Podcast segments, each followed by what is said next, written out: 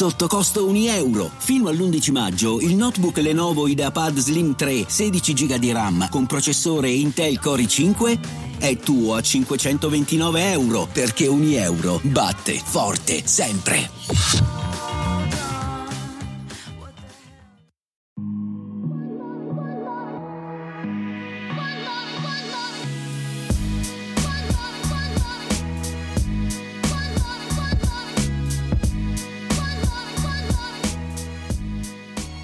Slice 55, un ben ritrovati a tutti da parte di Guido Monaco ed Emanuele Ricciardi. Ciao Guido, ciao a tutti.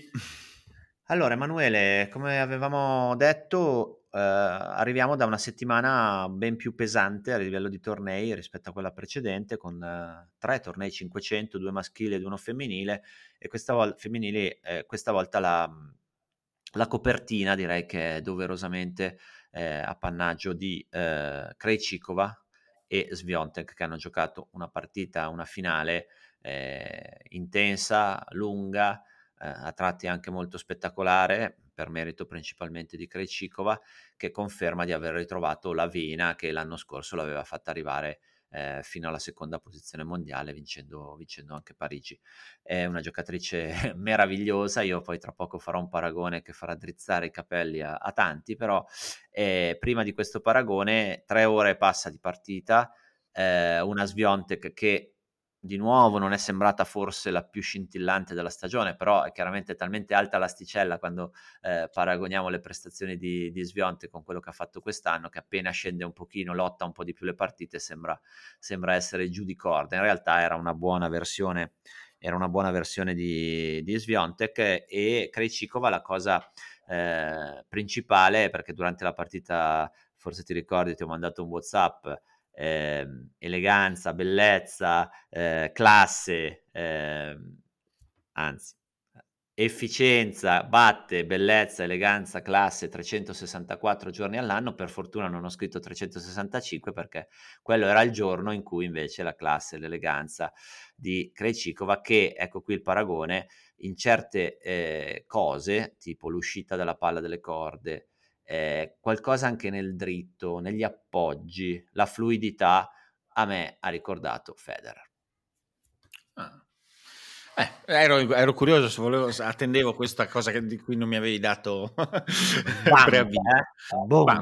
Eh? Ehm, ma io sono estremamente contento del fatto che Krejcikova sia tornata competitiva perché è una tennista che gioca un tennis molto brillante, è stata anche lei vittima eh, di molte perplessità perché la stagione scorsa è stata la stagione scorsa in realtà doveva secondo me già insomma mettere in chiaro che si, si, aver messo in chiaro che si trattava di una giocatrice di un certo spessore non semplicemente di una meteora perché è stata molto competitiva per, tut, per gran parte della, della stagione poi ha avuto un calo nella parte finale fisiologico è una giocatrice che gioca sempre anche singolo e doppio però insomma quest'anno poi è andata in grande difficoltà perché sono emersi problemi fisici e tutta la prima parte di stagione è stata complessa. Però la qualità della giocatrice per me era indiscutibile e vederlo confermato da, da queste ultime settimane, il fatto che, che, è tornata a questo livello, a me personalmente fa molto piacere. Gioca molto bene, ha una facilità di uscita di palla eh, che è speciale perché veramente sembra che la palla gli esca senza alcuno sforzo eh, tanto da farla apparire di base estremamente lenta, anche poco esplosiva in tutto quello che fa, perché c'è anche un aspetto fisico non particolarmente appunto esplosivo, mm, delle caratteristiche fisiche non esplosive, però dal punto di vista eh, tecnico, esecutivo è, è, un gioiellino, gioca estremamente bene a tennis, è una delle poche tenniste anche che sa comunque gestire molto bene tutto il campo, sia a livello geometrico che anche a livello proprio esecutivo dalla metà campo in avanti. E ovviamente non è, lei non, è, non, sarà sicuramente il personaggio che salverà il tennis eh, femminile, però dal punto di vista invece del, dell'agonismo, insomma della, della, della, competizione, è una presenza importante perché, perché secondo me ha delle carte per per dare fastidio probabilmente in vari contesti anche a Sviontek.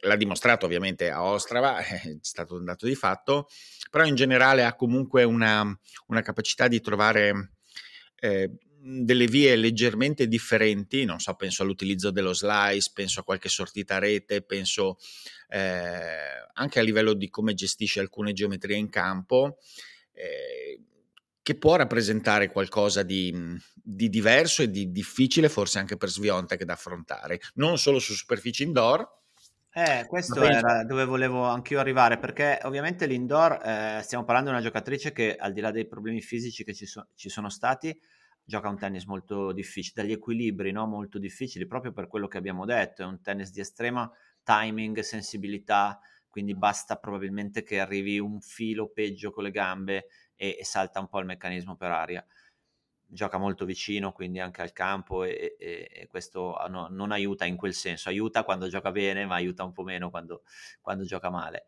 E, ehm, e, quindi lei ha vinto Parigi, però è, l'indoor sembra esaltare no? queste, sue, eh, queste, sue, caratteristiche, però poi non dimentichiamoci che ha vinto a Parigi, dove la capacità di adattamento, di variazione, eh, anche climatico tante volte, perché Parigi non è certo costante come, come, come meteo, eh, è riuscita anche a vincere un torneo così grande. Quindi eh, tra le tante giocatrici di cui si parla spesso, che sono arrivate in alto, sono tornate indietro, magari hanno vinto uno slam, non si sono confermate, eh, lei è sarebbe, allora mettiamola così, sarebbe veramente una giocatrice importante da tenere lì tra le prime 5-6 del mondo, perché garantisce qualità, spettacolo e come dicevi tu, magari non troppo eh, personaggio, però il tennis è di, è di primo ordine. È forse, una, è forse la giocatrice insieme, ma direi forse la, una delle più competenti dal punto di vista tecnico sul circuito. Ehm, possiamo pensare anche a Jabeur, che però ha uno spirito un po' più disordinato, diciamo, e lei ha sicuramente un'attitudine più, più, più, più lineare no, al gioco, anche più ordinata Jabeur aveva più che ha, aveva direi più che ha più genialità, ce l'ha ancora, magari la sta un po' perdendo a discapito della solidità. Sì, quello è sempre un equilibrio difficile. No, eh, su Krejcikova sicuramente c'è il punto interrogativo, eh, secondo me rimane evidente il fatto non è una grandissima atleta, è una molto brava anche dal punto di vista tecnico a spostarsi in campo, cioè è molto brava anche com- per come si muove prima, sì. Esatto, ma anche dal punto di vista so, del timing, degli appoggi, è perfetta, però la base atletica, la base di velocità è veramente non di eccezionale livello. Non è Sviontek, non è Sviontek. Non è Sviontek. Ma neanche si avvicina. Mi, mi pare appesa al, ad un filo, tra virgolette, relativo al fatto che deve essere in perfetta condizione fisica. Perché quando è in perfetta condizione fisica tutto torna e allora riesce anche poi a esprimere eh, tutto il resto del suo talento, in dubbio. Nel momento in cui ci sono dei problemi fisici, dal, nella parte bassa del corpo soprattutto, eh, potrebbe perdere velocemente com- competitività. Eh, mi, mi, ricorda un'altra giocatrice ceca, no? adesso non so se è ceca o slovacca, Mu- Mukova, anche lei è una giocatrice abbastanza ah, simile a Mukova, mm. giocano in maniera secondo me parecchio simile, anche lei è una giocatrice quasi fotocopia in un certo senso, brillante però molto poco esplosiva, un po' con le stesse caratteristiche. Sono giocatrici che quando sono a puntino, eh, secondo me, possono esprimere nel tennis attuale femminile un livello estremamente alto. Sì, tra l'altro però, però non, non, sottostimiamo, eh, è vero quello che dice a livello di esplosività, però comunque l'altro giorno è stata in campo 3 ore e 20 contro l'atleta migliore forse la, resi- la, resisten- la resistenza, ah, secondo me, la resistenza c'è. Eh, però sai lì è la resistenza veloce perché comunque devi, sì. devi tenere botta una svionte che comunque spingeva e, e, e l'intensità era, era, molto alta. Poi non dimentichiamoci che Ricicova come gioca avanti, ovviamente è no, ma poi, sicuramente sì. la doppista più forte degli ultimi anni, quando viene avanti molto molto...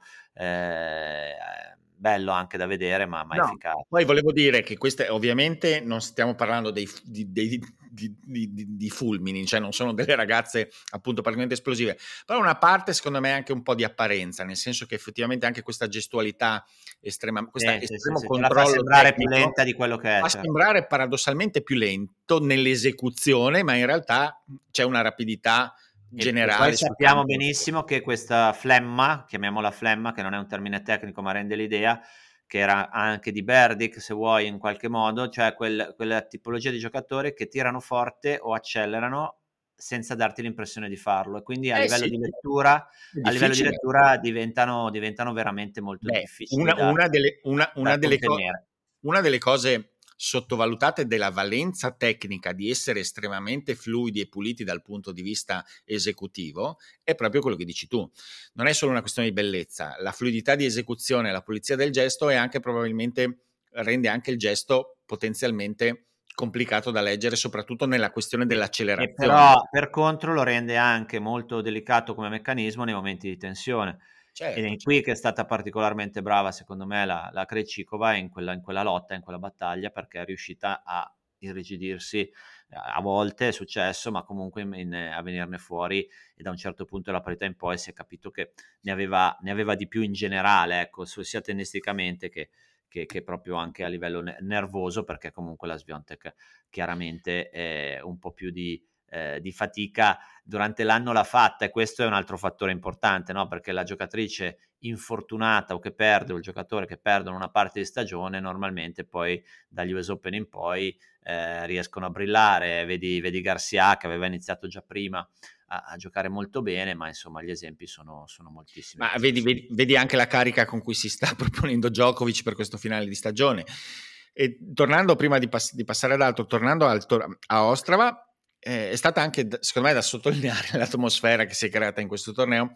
Ostrava è sul confine con la Polonia. Eh e, e si è creata una, una, situazione molto particolare perché Sviontek per tutto il torneo ha avuto un fortissimo tifo di gente che è venuta a vederla dalla Polonia.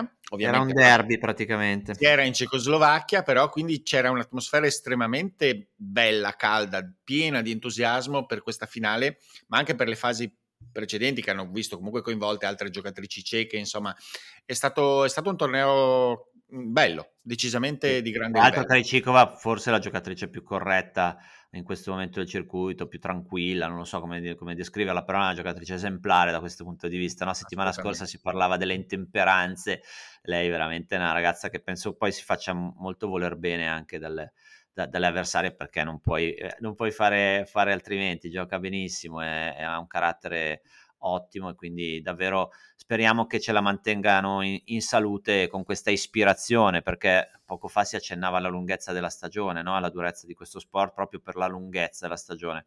Hai fatto bene a ricordare anche Djokovic che ha giocato poco e adesso ne ha molta da spendere e io per, per, mi riferivo prima a Garcia, no? che pur avendo saltato tre mesi di stagione, poi si è messo a giocare bene, ha giocato una marea di match, me la ricordo quest'estate a Palermo, poi a Varsavia, poi ha giocato bene ancora sul cemento, ha vinto quel torneo, ha fatto bene agli US Open, e poi ancora, ancora, ancora, ancora, adesso siamo ai primi di ottobre e ieri eh, stanotte ha perso dalla Collins a San Diego in un altro torneo, in un altro continente di nuovo, quanto è lunga e quanto sia dura la stagione del tennis e quindi una giocatrice con le caratteristiche di Krejcikova che vive molto di ispirazione perché bisogna anche avere voglia di giocare a tennis. Ok, è il tuo lavoro, ma per giocare bene, forse ne avevamo già parlato in passato, per giocare bene, soprattutto una certa tipologia di giocatore ha bisogno di, di ispirazione, cioè banalmente di avere voglia e di avere non voglia che uno è svogliato, ma avere sì, l'ispirazione, credo sia il termine giusto, per tirar fuori il meglio del proprio, del proprio tennis. E giocando, adesso la, la Krejcikova gioca anche in Romania questa settimana, probabilmente se non darà forfait, dopo aver vinto Tallinn, ha vinto Ostrava, e, no, penso eh, che abbia dato forfait, eh, penso che abbia dato forfait per il gol. Mi sembrava un po' forte giocare tre settimane di fila così. Sì, ma che poi nel suo, nella sua parabola specifica ricordiamoci che Krejcikova è una giocatrice che fino all'anno scorso eh, non frequentava stava... il singolare, quindi non è abituata nonostante l'età non si, cioè è una ragazza sì, è una follia quella, eh, perché arrivare a 24 anni con quel talento, essere fuori dalle 100 eh, e, e, e, quindi lei ha avuto l'anno scorso, è stato un anno incredibile perché è stato di grandissimo livello, ma è stato paradossalmente il primo anno in cui ha giocato davvero in pieno il tour maggiore. Una delle figlie del Covid, no? da questo punto di vista. Lei, in un certo senso, sì. E quindi ne ha pagato pausa. le conseguenze. A fine anno scorso era effettivamente spremuta anche perché non ha mai rinunciato al doppio, che evidentemente è qualcosa di assolutamente fondante per lei, no? e che gli porta continui successi anche quest'anno e quindi c'è probabilmente anche dovuto, per, nello suo specifico, eh, c'è, c'è stato anche la, la, lo scoglio, no? il muro di dover capire come funziona il ritmo di un tour maggiore giocato a quel livello. Perché poi se sei forte giochi nei tornei ci arrivi spesso in fondo e quindi è tutto un ritmo particolarmente... Sì, comunque l'impresa di aver vinto questo torneo battendo la leader incontrastata della stagione che non perdeva una finale da 10 finali di fila, Sviontek, e ha perso la prima a Lugano in un torneo minore qualche anno fa e ha perso adesso l'ultima in mezzo. Non solo le aveva vinte quelle 10, ma spesso aveva annichilito le avversarie, quindi impresa, nell'impresa per Krejcikova. Insomma, Emanuele, abbiamo aperto, piccola parentesi, sta rientrando Bouchard, magari a qualcuno interessa per, per svariati motivi. Eh, eh sta diventando anche, sembra essere intenzionato. Ha giocato una buonissima partita sì. contro, contro, chi? Ha giocato una buonissima partita? Contro, eh, l'ho, anche, l'ho, anche visto un pezzo, mi verrà in mente. E comunque sembra voler fare sul serio anche questa settimana. Eh, giocherà da wild card, prenderà tantissime wild card perché ovviamente il torneo ad avere Bouchard fa sempre un certo richiamo. Eh, dicevo, abbiamo aperto con uh, il tennis WTA e era uno dei nostri obiettivi de- da quando abbiamo iniziato questo percorso, parlare eh, più possibile del tennis femminile, lo facciamo abbastanza negli slam, lo facciamo un po' meno eh, nelle altre settimane, ma questa volta ne valeva veramente la pena. E chi non ha seguito questa partita o magari è un po' scettico sul livello del tennis femminile, eh, consiglio di andare, di andare, a vederla perché è stata veramente un qualcosa di, di eccezionale chiudiamo la parentesi di tennis femminile per andare a fare un salto a Tokyo. Eh, Fritz, eh, Taylor Fritz, anche lui, se pensiamo alla sua stagione, era a gennaio a lottare con Tsitsipas eh, in quella partita incredibile eh, in Australia e dopo ne sono successi tutti i colori, ha vinto Indian Wells, a Wimbledon ha perso quella partita incredibile e, poi agli US Open d'estate stava male fisicamente, adesso va a Tokyo, gioca alla Lever Cup, va a Tokyo e vince i 500 di Tokyo in finale con Tiafoe che si conferma molto competitivo e, e rientra per la prima volta nei primi, nei primi dieci del mondo andando in corsa alla grande per, per qualificarsi alle finals. Un giocatore di cui si parlava molto da junior, che è entrato velocemente nei primi 40 del mondo, ha avuto un rimbalzo indietro importante. Quando si parlava di lui come di un possibile top 10 a quei tempi, io ero molto scettico eh, perché lo vedevo un po' mo- monocorde. Eh, in realtà sul servizio è dritto e solidità in generale e tira forte ha costruito una gran be- sta costruendo una gran, bella, una gran bella carriera, la stagione è di, è di primissimo livello. Sì, un appunto proprio sulla, sulla, bizzarria della sua stagione, anche il fatto che è arrivato a Tokyo praticamente ancora positivo dal Covid, ha avuto la negatività, mi pare, mercoledì della settimana eh. del torneo, e quindi insomma veramente rocambolesco, rocambolesco la sua. No, eh, Fritz è cresciuto tanto quest'anno, insomma eh, il tennis ha una sua oggettività rispetto proprio alla, ai risultati, la classifica insomma parlano per lui. Eh, è un giocatore che ha alcuni limiti tecnici, non è il giocatore più, più, più fine dal punto di vista tecnico in alcuni aspetti del gioco, però ha alcuni strumenti mostruosi, insomma il servizio è veramente un servizio di grandissimo livello, molto difficile da leggere perché ha una meccanica particolare il servizio di Fritz che effettivamente lo rende complesso da leggere, oltre a sviluppare velocità e traiettorie di tutti i tipi, ha un dritto fiammante, il rovescio è un colpo altrettanto, cioè comunque di grande livello. Secondo me c'è stato un, un, po' uno step anche eh, un pochino atletico, nel senso che lui ha sempre una serie di magagne che si porta sempre dietro, però comunque è diventato un giocatore secondo me non so, lo vedo un attimino più presente anche atleticamente rispetto a come se avesse un po' più di, di, di comunque formato un po' più di resistenza, no? E, e, quindi è, lì tutto da vedere. C'era stata, c'è stata ovviamente quella partita con Nadal che lui ha messo, insomma, l'ha segnato, ha segnato la sua estate, no? quell'occasione, però ricordiamoci che si era trovato in una situazione veramente particolare. Così, per l'occasione, la situazione, tutto rischia di segnare una, non dico una carriera, ma insomma ben più di una stagione. Eh, e invece lui è riuscito a riprendersi anche, poi in realtà si è ripreso al 100% adesso, insomma, con questo torneo un po' all'improvviso. Eh, però è un giocatore insomma di gran livello e la finale poi è stata una sorta di sublimazione insomma di questa crescita del movimento americano perché anche Tiafo ha giocato un torneo fantastico anche a Tokyo, una finale meno fantastica però il torneo l'ha giocato estremamente bene sulla scia del, del, degli US Open e della Lever Cup e, e quindi anche questo. È beffardo però il fatto che venisse da una serie perso. incredibile no, di, di tiebreak vinti e, e, poi ne ha persi due, due, in finale contro... Ne ha persi due in finale, però secondo me, nel senso la finale è stata giusta, indipendentemente dal fatto che sia stata gestita su pochi punti, però secondo me è stata interpretata meglio da Fritz dall'inizio. Eh, mi ha dato un'impressione migliore Fritz nella finale. Eh, il torneo poi aveva era un torneo strano, no? Perché poi adesso parleremo di Astana, era un torneo con buonissimi nomi, con anche altri nomi nel tabellone un po' meno, meno importanti. Sì, erano buone le teste di serie, ma il tabellone per essere un 500 non era un granché. Si è rivisto un po' ancora in queste settimane, si sta rivedendo anche un po' Shapovalov. Eh, per... qualche segnale, sì, per Qualche Shapovalov. segnale, però c'è qualche segnale perché non c'è la crisi totale degli ultimi mesi però poi sul più bello le, le sempre le solite perplessità. Uh, uh, e a Rud cosa sta succedendo? E Rud ha perso una partita pazzesca perché obiettivamente con Munar sul cemento, vabbè, è vero che Munar non è proprio, cioè, se la sa cavare anche, però... La insomma, settimana prima a Seul aveva perso da Nakashima, da, scusa, da, da giapponese. Nishioka, da Nishioka. Boh, Nishioka poi ha vinto il torneo comunque secondo me è un giocatore probabilmente questo, rispetto a Munar è più sì, comprensibile. Però, però eh, sono partite che Rud eh, dovrebbe vincere. Non, non numero, numero, due del mondo, quello che è, insomma, numero tre. Qualche insomma. contraccolpo, oltre alla stanchezza, magari.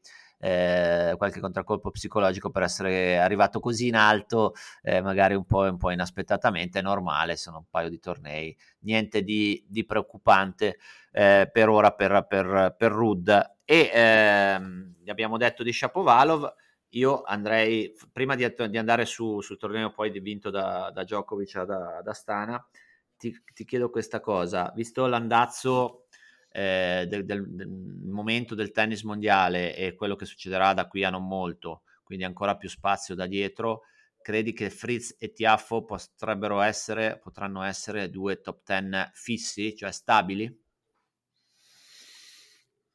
Eh, eh, allora, io penso di sì.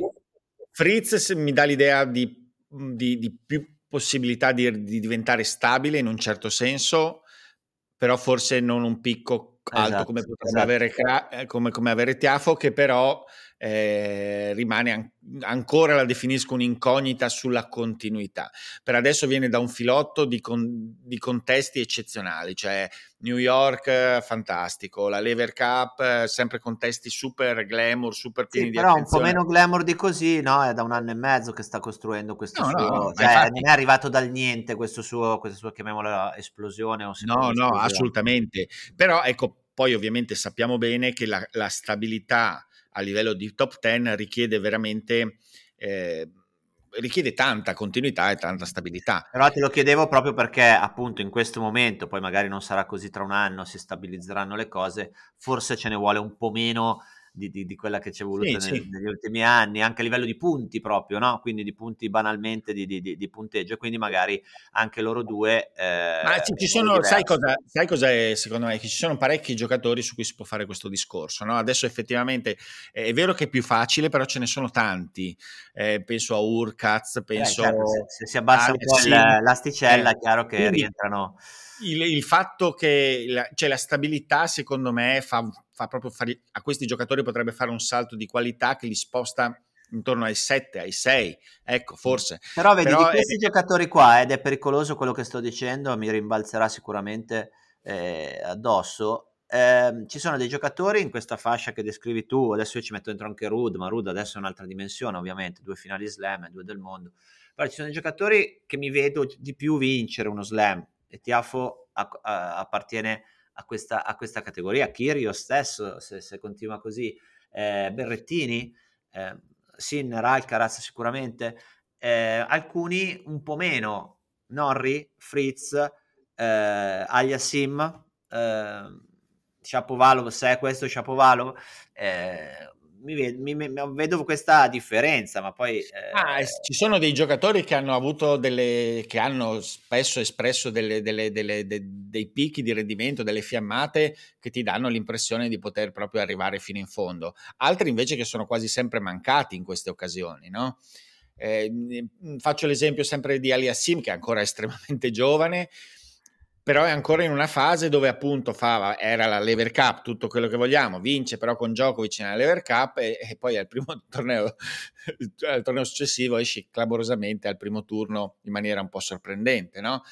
E, con eh, Agli assieme rischiamo di fare un po' l'errore, l'errore che si fa con Zizipas, che dopo ci arriveremo. Cioè, è vero, è il discontinuo, potrebbe fare di più. Non è vero, ah, che, è discontinuo, non è vero che è discontinuo, perché non, è, non, è, non, è non è, la eh, discontinuità. più partite allora. nell'arco della, della, stagione. Secondo me lì dobbiamo mettere, per, per, per riuscire a ragionare, due elementi, cioè due paletti. Uno, definire cos'è continuità, no, nell'arco di una stagione, e due, qual è l'asticella per il giocatore, cioè cosa si ci aspetta in potenziale, tra virgolette, qual è l'aspettativa forse del giocatore stesso e di noi sul giocatore. Cioè, eh, Aliassim eh, ha una, una, variabilità, volatilità di rendimento di settimana in settimana abbastanza alta, però se prendiamo i mesi, invece, vediamo che all'interno di quei mesi c'è una continuità. Ci sono delle oscillazioni e sui 3-4 mesi invece c'è continuità. I, i, I, suoi limiti quali sono? Sono dei limiti ovviamente relativi al fatto da passare dal numero 7 al numero 3, al numero 2. E Zizipas i limiti sono ovviamente relativi a passare al numero 4 del mondo, vuoi diventare numero 1. Ma io eh, parlando del rischio che, che si corre con questi, con la, questi, giocatori, è il rischio etichetta, no? Come al solito.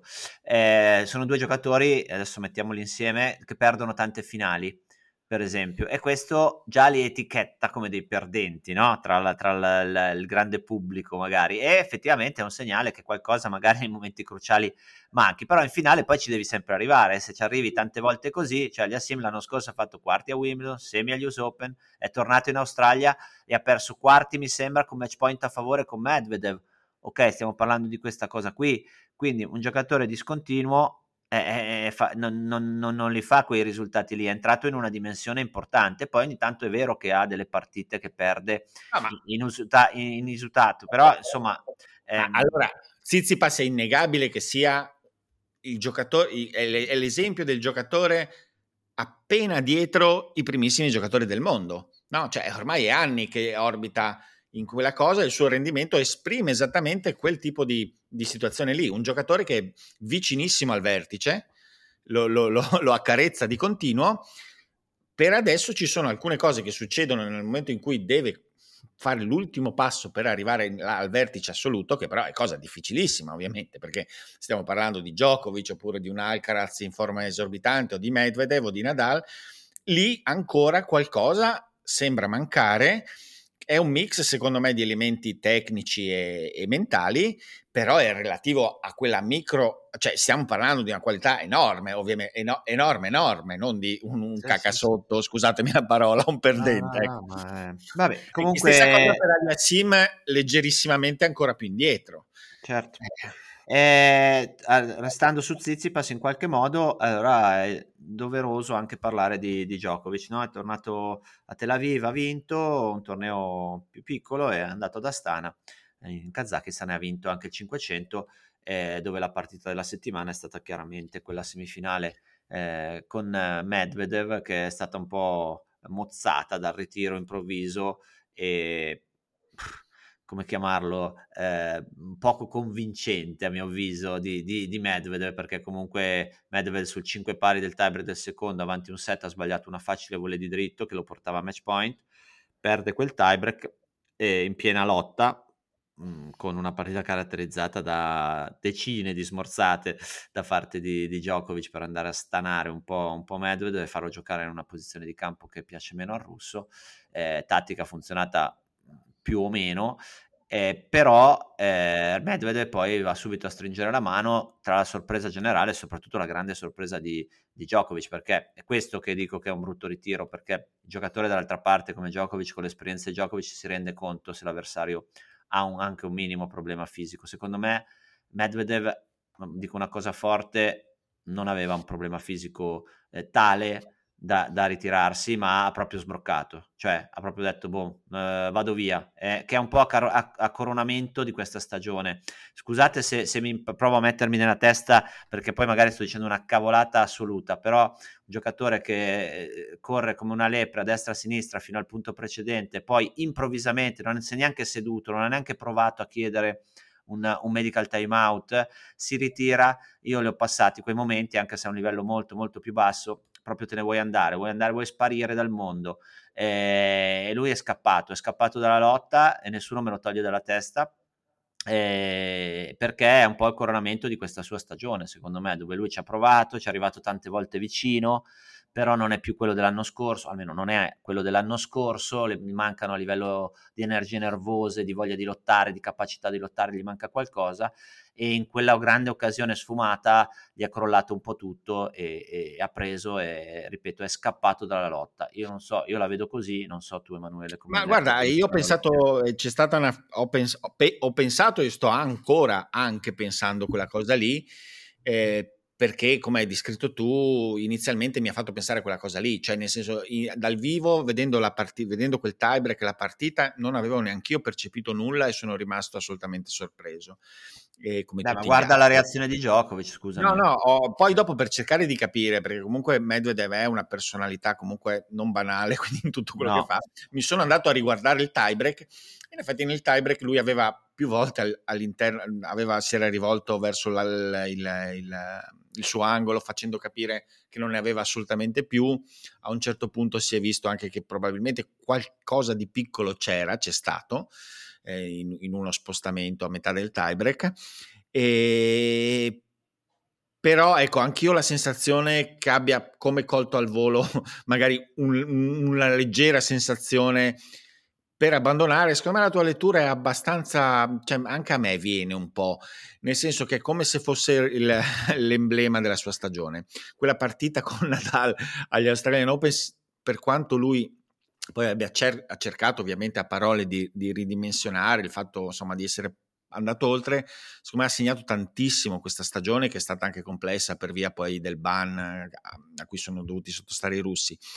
No, la cosa strana è che questo torneo secondo me stava giocando benissimo, dal punto di vista tecnico mi aveva fatto un'impressione molto simile a, al miglior Medvedev e nella partita con Djokovic mi aveva continuato a fare quell'impressione, cioè di un giocatore che stava tornando a quel livello tecnico eh, quella, mh, era, era, stava prendendo forma una di quelle partite che sono state spesso tipiche eh, fra Nadal e Djokovic o, o anche come era stata la, la partita fra, fra, Djokovic, fra Nadal e Medvedev in finale in Australia, cioè quelle partite di giocatori con una solidità e una capacità di tenuta mostruosa dove una volta uno, una volta l'altro, cerca di scompigliare, di, di, di, di, cambiare le carte in tavola, appunto dicevi Djokovic col, con l'uso massiccio delle palle corte, ma lo stesso Medvedev gioca tantissimo più la palla corta per cercare di trovare proprio a livello quasi scacchistico de, de, de, delle fragilità. No, non l'hai vista quella una, una, reazione come capita a volte, no? quando l'avversario ti ammazza di, di smorzate, eh, anche tu quasi per reazione, non per strategia. Ma no, io Medvedev lo... prima, vai, vai un pochettino a, a, a, a giocare no, un po' Medvedev di più. quest'anno nel, nel, suo caos è un elemento tecnico che io ho visto eh, tante, volte, t- tante volte provare, soprattutto la palla corta di rovescio, di dritto. Che, che è di nuovo un'altra cosa per uscire presto dallo scambio, anche in qualche modo. Non lo era per Djokovic in quella sì. partita, ma lo è, lo è, stato forse per Medvedev in qualche misura. Ma lì la questione ovviamente la palla corta a Medvedev dal punto di vista teorico è un elemento che serve perché uno dei suoi grandi problemi è che nei momenti in cui trova anche un vantaggio nello scambio è molto restio a venire avanti. Eh, eh, è, quella volée, è quella volée sul 5 pari del tiebreak che è stato proprio l'emblema, no? Perché quella è una volée talmente facile e che un giocatore un po' più abituato a giocarla, secondo me a quel livello non la sbaglia, che lui no. è sempre lì che io indugia, vado, non vado, vado, non vado, ti trovi cinque pari e quella volée che sembra facilissima dalla televisione diventa un po' meno... Un e po lui ci sta anche provando adesso, è cambiato rispetto a due anni fa, facciamo, prova a venire, fa qualche volée, adesso una sua appunto un altro suo strumento che vuole probabilmente per gestire quelle situazioni la palla corta che di rovescio fa anche bene eh, però poi ovviamente magari in alcune situazioni contro Djokovic a quel livello lì per la stagione che ha avuto secondo me per, le, per i fantasmi forse quindi si stanno muovendo in testa, è possibile che non abbia retto a livello nervoso e, abbia, e sia stata una fuga. Cioè, ah, è una possibilità. Non credo che lo sapremo mai con certezza, ma io ripeto, io mi fido molto della reazione del, di Djokovic, eh, oltre che della mia e, e, e, direi che non ho gra- grossi dubbi sul fatto che lui sì, sia scappato un po' e, e non, ho, non, lo sto condannando anche se magari no. qualcuno da fuori che non ha giocato a tennis dirà eh, ma come? È un professionista hai perso il set te ne vai. Lui figurati fino a qualche mese fa mai si sarebbe sognato in una situazione del genere di, di uscire dal campo. Secondo me perché proprio nella lotta ci stava anche molto bene no? eh, però, però, adesso non, ovviamente ha perso un pochettino di, di, di fiducia no, ripeto, ripeto, a me dispi- cioè, dispiace poi è un giocatore come dicevi tu mentalmente perché mi viene da pensare anche questo, proprio perché è un giocatore non banale, ma anche eh, complicato, probabilmente ha una mente abbastanza complicata e quindi questi momenti li vive in maniera, in maniera particolare. Sì, quello che non, stavo dicendo che mi dispiace, però non è che mi dispiace, quello che mi ha un po' sorpreso è che dal punto di vista puramente prestazionale, cioè lui deve essere, secondo me, eh, essere eh, ma non sempre ti rendi conto veramente eh. del tuo livello, o meglio, magari te ne rendi conto, ma quando la partita eh, sì, sì. Eh, ce l'hai in pugno, senti che l'hai quasi vinta e poi ti crolla tutto, in quel momento in cui ti crolla tutto, perché c'è il momento in cui ti crolla tutto, eh, lui in questo momento probabilmente non ha, non ha le risorse per, per, per poterci stare dentro e, e questo umanamente lo capisco bene, eh, fa un po' specie vedere un giocatore così forte e che proprio in quelle situazioni, secondo me, è molto forte vedere che, che questo ci dà un'altra, per l'ennesima volta la riprova di quanto sia duro il, il tennis. Il eh, e, e, la riprova ce l'abbiamo anche con Zizipas perché eh, arriva in finale di nuovo, come era successo per esempio a Cincinnati, eh, non giocando magari un tennis scintillante o non sempre al meglio, però arriva in finale e poi in finale insomma tiene botta un po' all'inizio a Djokovic e poi eh, va, va, sotto. Io per come l'ho visto giocare, eh, perché poi qual è, qual è, il dato ancora più evidente quest'anno? Quel dritto di cui io parlo sempre eh, in maniera entusiastica perché secondo me è un'arma incredibile, però è un'arma che all'interno della stessa partita ogni tanto lo abbandona, inizia a steccare anche il dritto. Quindi quest'anno, secondo me, più degli altri anni, oltre alle difficoltà del rovescio, ehm, sostenuto quasi sempre da un, molto bene dal servizio, ehm, il dritto rimane un'arma eccezionale che però poi in certi momenti lo abbandona un po' e allora a quel livello di tennis, a quel livello di partita, ehm, non, non, non, ci può stare. Detto che ehm, lui ha vinto due finali a Monte Carlo, sulla terra sappiamo che lui ha un po' più di tempo e molto, le sue prestazioni sono altissime, ha vinto una finale alle finals che io continuo a, a considerare un torneo non, non, uso la parola minore per sminuirlo, ma comunque che non mi, non mi, dà, non mi fa quel sangue che mi fanno gli slam e i mille, neanche minimamente e gli altri le ha perse praticamente tutte, quelle importanti. E questo comunque è un dato, se vuoi aspirare a stare nei primi 3-4 e vincere gli slam, è un dato abbastanza preoccupante. Sì, premessa l'abbiamo già fatta prima, torniamo a ribadire, certo, certo. queste osservazioni sono relative a, al alla, fascia, alla fascia di livello. Alla, alla fascia di livello, cioè al fatto da passare dal numero 4 al numero 1 del mondo. La, la finale, eh, sì, il dritto ovviamente la so- a sorpresa l'ha tradito nella finale clamorosamente con Djokovic, addirittura più del rovescio. Secondo Però me... mi ricordo la partita anche con Galan, scusami, con, uh, con Galan agli US Open che ha perso il primo turno, dove si è trovato sotto 6-0, 5-0, ok? Poi ha provato a rimetterla in piedi. Anche in quella partita lì, per esempio, alternato dei dritti strepitosi, ma a certi momenti il dritto l'ha proprio abbandonato. Cioè, ho dei ricordi almeno 3-4 volte in questa stagione in cui è successo, non, non, è la prima volta. Sì, nello specifico della partita con Djokovic, secondo me mh, mhmm, c'è Djokovic, c'è la presenza di Djokovic che probabilmente in, gioca- in, un giocatore come lui, ma anche in altri, che sono riusciti oltretutto, gioco- ehm, Zizipas l'ha battuto un paio di volte a inizio carriera, ma adesso ci ha perso sette volte di fila o sei volte di fila probabilmente la presenza di questa sorta di muro, di questa sorta di, di, di, di pong umano, ehm, porta, porta, un'ansia sostanzialmente rispetto a cosa, de- cosa, cosa, devo fare, si chiederà a Zizipas, per incidere contro Djokovic. Ovviamente la sua arma è il dritto, è un dritto che allora probabilmente spinge veramente al limite e può essere che in quella situazione lì ovviamente il margine di rischio si, si assottiglia enormemente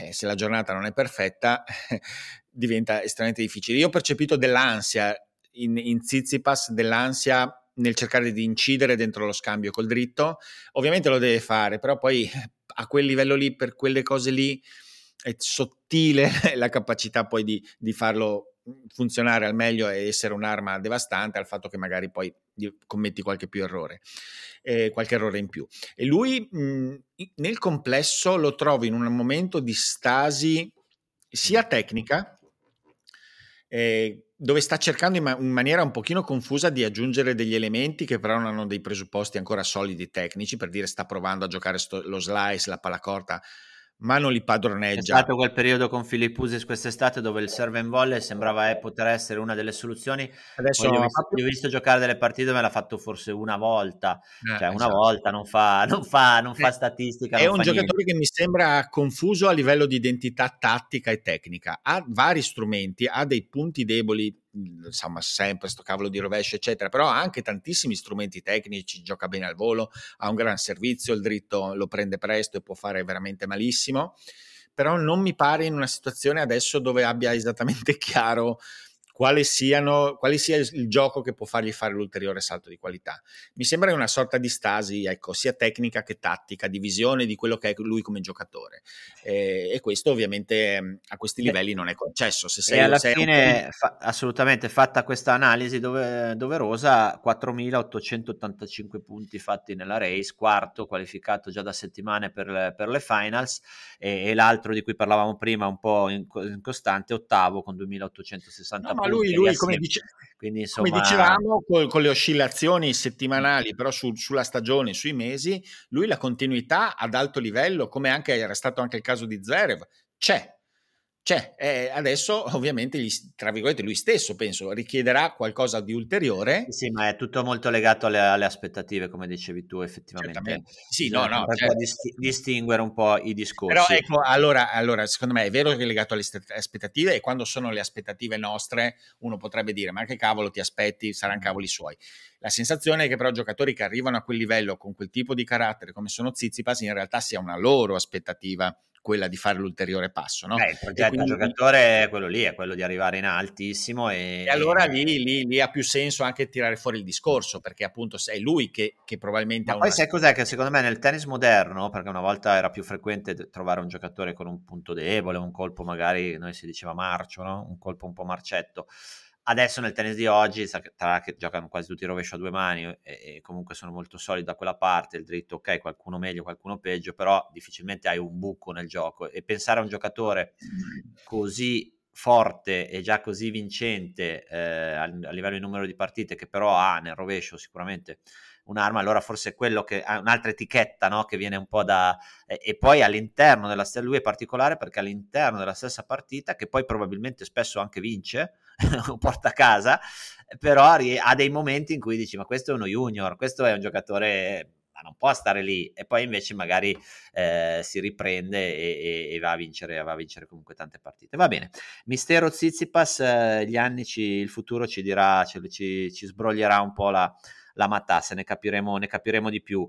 Parlavo di race, eh, ovviamente Djokovic eh, ha la qualificazione in tasca perché avendo vinto Wimbledon aveva questa sorta di wild card, adesso 10 della race, ma io conoscendolo penso che vorrà arriva, arriva arrivarci, arriva. non solo ci arriverà, ma vorrà proprio arrivarci dalla porta principale, quindi eh, per Aliassi, Murkac, eh, Norri, eh, Sinner e Berrettini eh, adesso inizia una corsa non molto lunga ma importante per provare a prendere eh, quell'ultimo, prendere di mira diciamo Fritz che adesso è settimo e, e recuperare quei 500-600 punti per provare a strappare in extremis una qualificazione davvero davvero complicata perché eh, insomma per i nostri soprattutto ha preso, ha preso un po' eh, forma la, la, il ranking e quindi sarà, sarà, abbastanza difficile. Vedremo, tanto ci sono ancora delle settimane e appunto archiviando quello che è successo andiamo in questo finale di, di episodio a parlare di quello che sta succedendo, che succederà questa settimana.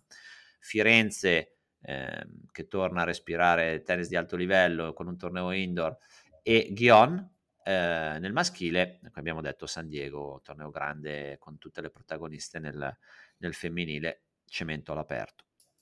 a Firenze sono due tabelloni Firenze-Ghion piuttosto simili come, come field, eh, chiaramente c'è Berrettini a, a, a Firenze eh, con Aliassim e dall'altra parte c'è, c'è Rublev con Carreno Busta e, e altri, altri, giocatori importanti.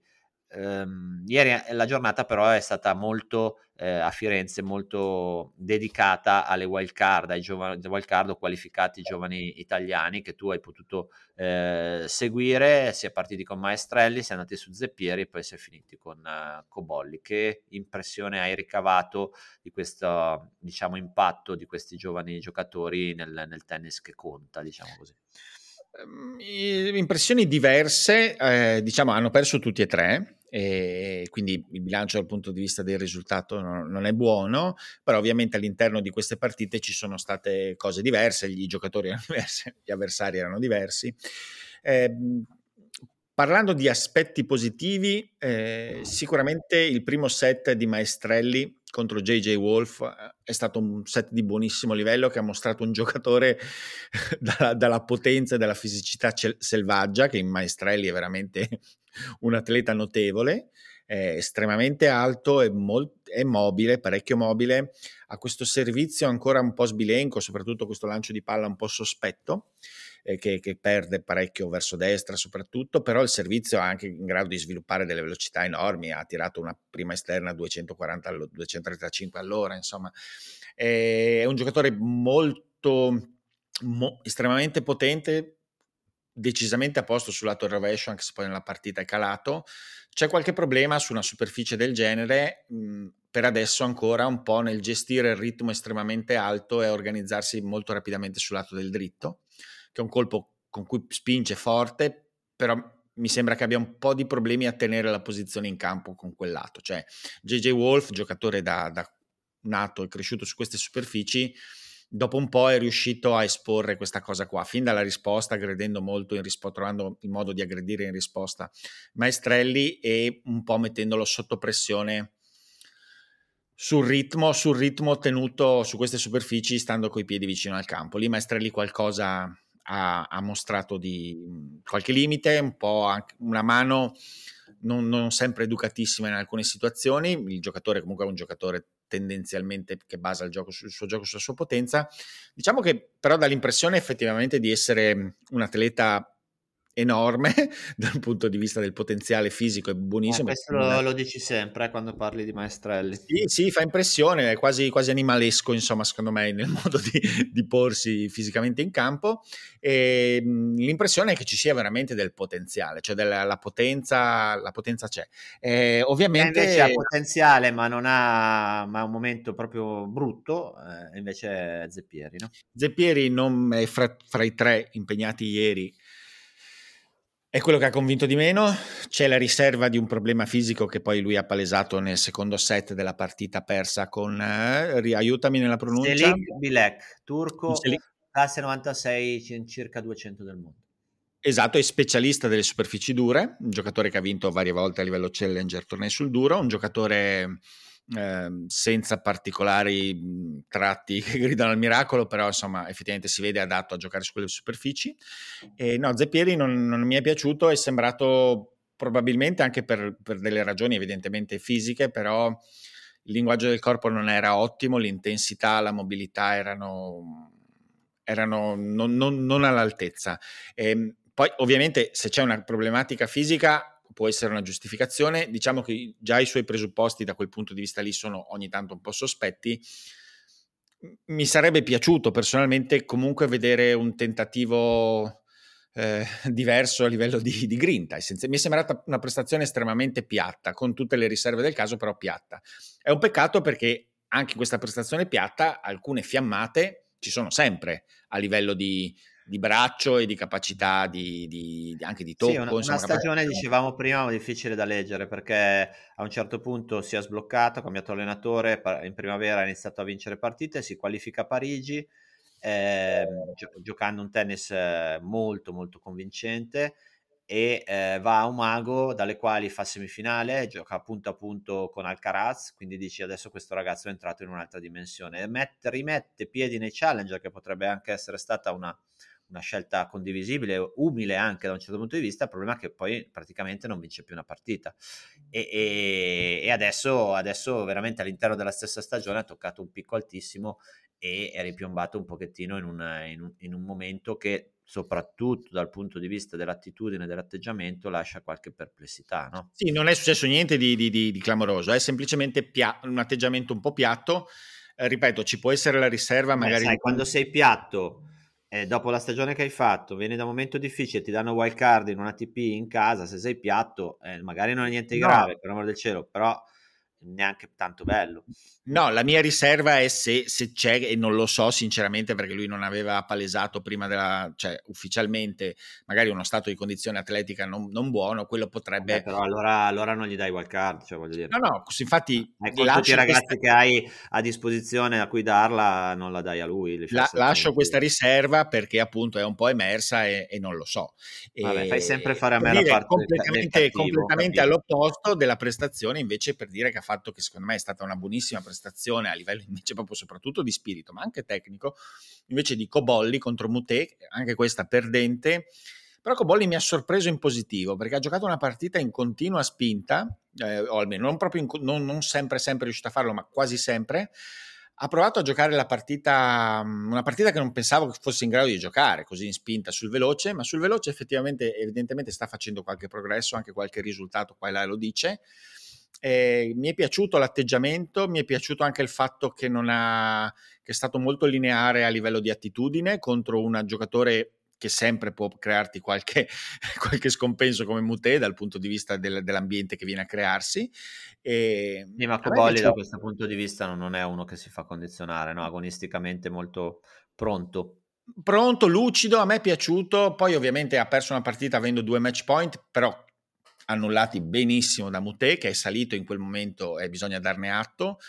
Eh, a me è piaciuto Cobolli, eh, ovviamente va a casa con poco, però intanto lui si era qualificato e questo è anche un, esatto. una cosa positiva.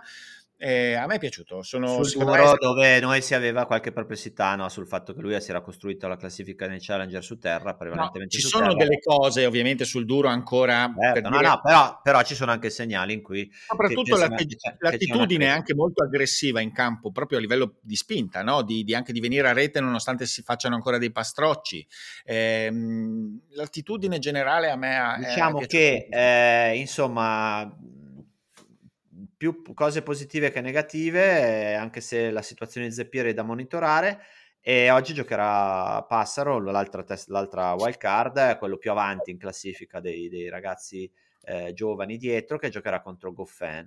E, e, poi esordiranno invece c'è, c'è, anche Sonego che esordisce oggi e poi eh, Berrettini e Musetti. Per dire quella, quella di Passaro, di quella di Passaro con Goffen è una partita interessante, perché Goffen è una partita interessante per qualsiasi giocatore giovane che sta emergendo, soprattutto giocatori anche così Misuratore potenti. di livello, come si diceva. giocatore di livello, ma soprattutto con delle caratteristiche... No, misuratore di livello. Ah, beh, in un certo... è un... adesso è in una, in una, fase della carriera un po' particolare Goffen. Però diciamo beh, che... Di, di, di, misuratore di livello più basso rispetto prima era misuratore più di basso. livello top 20 adesso è top 50 ma soprattutto giocatore cerebrale che quindi mette per dire uno, un giocatore estremamente potente e abbastanza eh, sì, comunque che va per la sua strada a livello di, di, spinta come Passaro, lo mette di fronte a una partita interessante sul duro soprattutto. E quindi bella partita da, da guardare con attenzione. E come dicevo appunto, poi ci saranno oggi Sonego, domani credo esordiranno Berrettini e Musetti che sono teste di serie eh, e ci sarà anche agli Assim chiaramente da, da, da, tenere d'occhio tra i favoriti del torneo, che, che, è un po' il torneo di casa per Berrettini perché è romano nato a Roma, però origini fiorentine, tifoso della Fiorentina, ieri gli sono state consegnate le chiavi della, della, della città proprio prima di, di, di Fiorentina eh, Lazio, come tra l'altro anche Cobolli romano, ma nato curiosamente a, a Firenze. E poi settimana prossima torneo di Napoli, dove vedremo eh, che field che wild card ci saranno. Forse c'è la possibilità o la speranza di recuperare eh, Sinner che doveva essere a, a Firenze, magari invece deciderà di giocare a, Napoli dopo quel problema alla caviglia. Vedremo. Eh, facendo una, un breve excursus su Guion, eh, c'è stato questo esordio ATP di eh, Landaluse, no? eh, giocatore spagnolo che ha vinto recentemente gli US Open Juniors, di cui si parla già, già da un po', 2006, quindi lui a gennaio farà 17 anni, non ha ancora 17 anni è un giocatore alto 1,90, rovescio bimane, che tira molto forte, insomma un prospetto, eh, il timore da un lato, almeno per quanto ci riguarda, che sia nato in Spagna un altro giocatore ah, piuttosto, piuttosto pericoloso, ieri ha perso in due set da Tommy Paul, però insomma se ne, è parlato, se ne è parlato molto in un torneo appunto dove ci sono Rublev, Careno Busta e Fognini.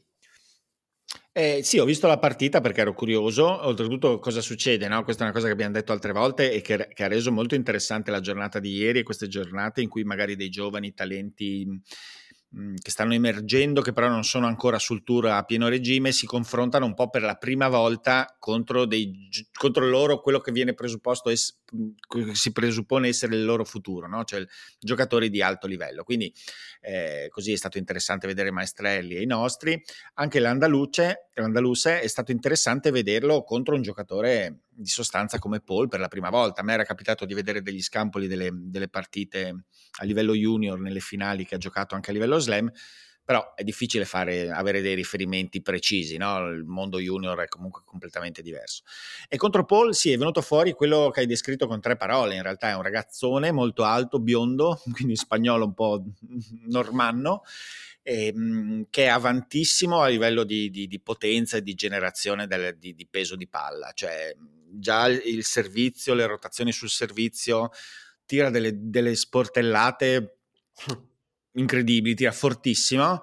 Il problema è che per adesso tira un po' dove, dove, gli capita, si è trovato di fronte a un giocatore che tira altrettanto forte, però ovviamente sa dove tira, c'è stata poca partita, eh, ovviamente si fa impressione pensare che uno possa a 16 anni avere quel peso complessivo di gioco. Diciamo che però è, estremamente grezzo nella, nella scelta di, e nella capacità di, di, di mettere eh, ancora, ma è normale assolutamente che sia. Sì, a un certo punto ha tirato un rovescio diagonale, eh, era, eh, boh, non lo so a che velocità potesse andare, ma è sparita la palla. Eh, vabbè, sì. poi ha raccolto, ha raccolto, pochi game. Comunque, Martin, l'Andalus e la Cambra, segniamoci questo nome, ma insomma, nel, chi è dentro al tennis già da qualche tempo ne sente, ne sente parlare, 2006, quindi c'è ancora tre anni, insomma, per dare un riferimento, tre anni di differenza rispetto ad Alcaraz e Nardi, Nardi che vedremo se sarà della partita a, a, Napoli, anche lui era alle prese con un problemino muscolare. Speriamo, speriamo perché, quello visto, speriamo perché quello visto ad Astana, noi ci eravamo sentiti prima della partita con Zizipas, la partita con Zizipas insomma a me ha ha molto colpito e molto piaciuta. Guarda, non ne volevo parlare apposta perché parliamone poco perché questo qui ragazzi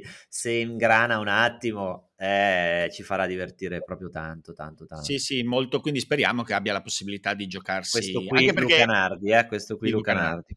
Anche perché mh, mhmm, magari con qualche buon risultato a fine anno potrebbe forse magari riuscire a essere molto vicino a entrare a livello slam diretto, anche se ancora un pochino lontano, però qualche buon risultato da qui a fine anno potrebbe Beh, aiutarlo. Storicamente quelli che hanno così tanto tennis nelle mani e quelli eh, che ci giocano contro, anche importanti, che dicono mmm, questo qua è speciale, eh, come disse Anducar, no? lo ricordavano eh, i nostri amici di Super Tennis eh, qualche tempo fa in un challenger quando giochi contro e, e, capisci che la arriva di lì la palla velocemente, che ha delle intuizioni, ha delle cose speciali e, e lui appartiene a quella ristretta. A quella, quella, sì, sì, eh, e, e, quindi poi è chiaro, non è solo quello, ma quello, insomma, se poi ci costruisci attorno qualcosa tende, tende comunque sempre sì, a fare. Sì, io dico una cosa che, che, che, è la somma di questo e l'hanno detto intanto, però a me la partita con Zizipas ha sorpreso la semplicità con cui apparente, con cui è stato. Zero palle break concesse, dico bene?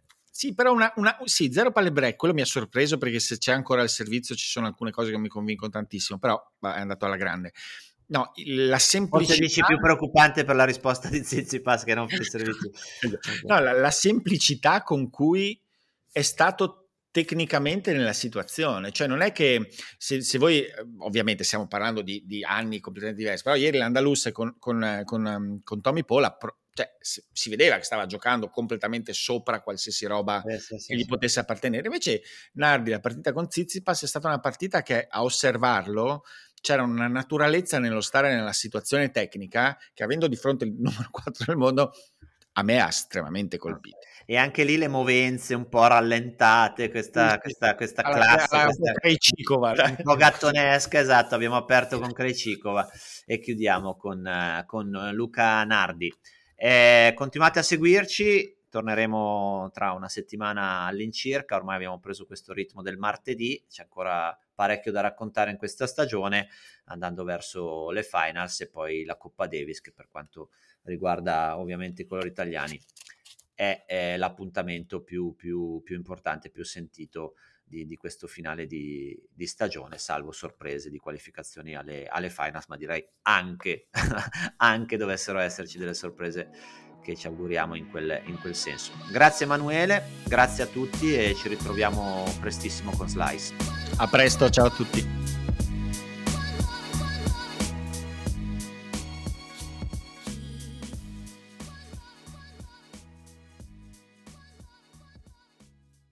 Vacanze in Sicilia o in Sardegna. Con i traghetti GNV viaggi in relax, porti tutto quello che vuoi e ottieni super vantaggi. Col nuovo programma Fedeltà MyGNV accumuli punti viaggiando, ricevi un cashback del 20% e tanti sconti a bordo. Non c'è modo più conveniente per andare in vacanza. Scopri i dettagli su gnv.it.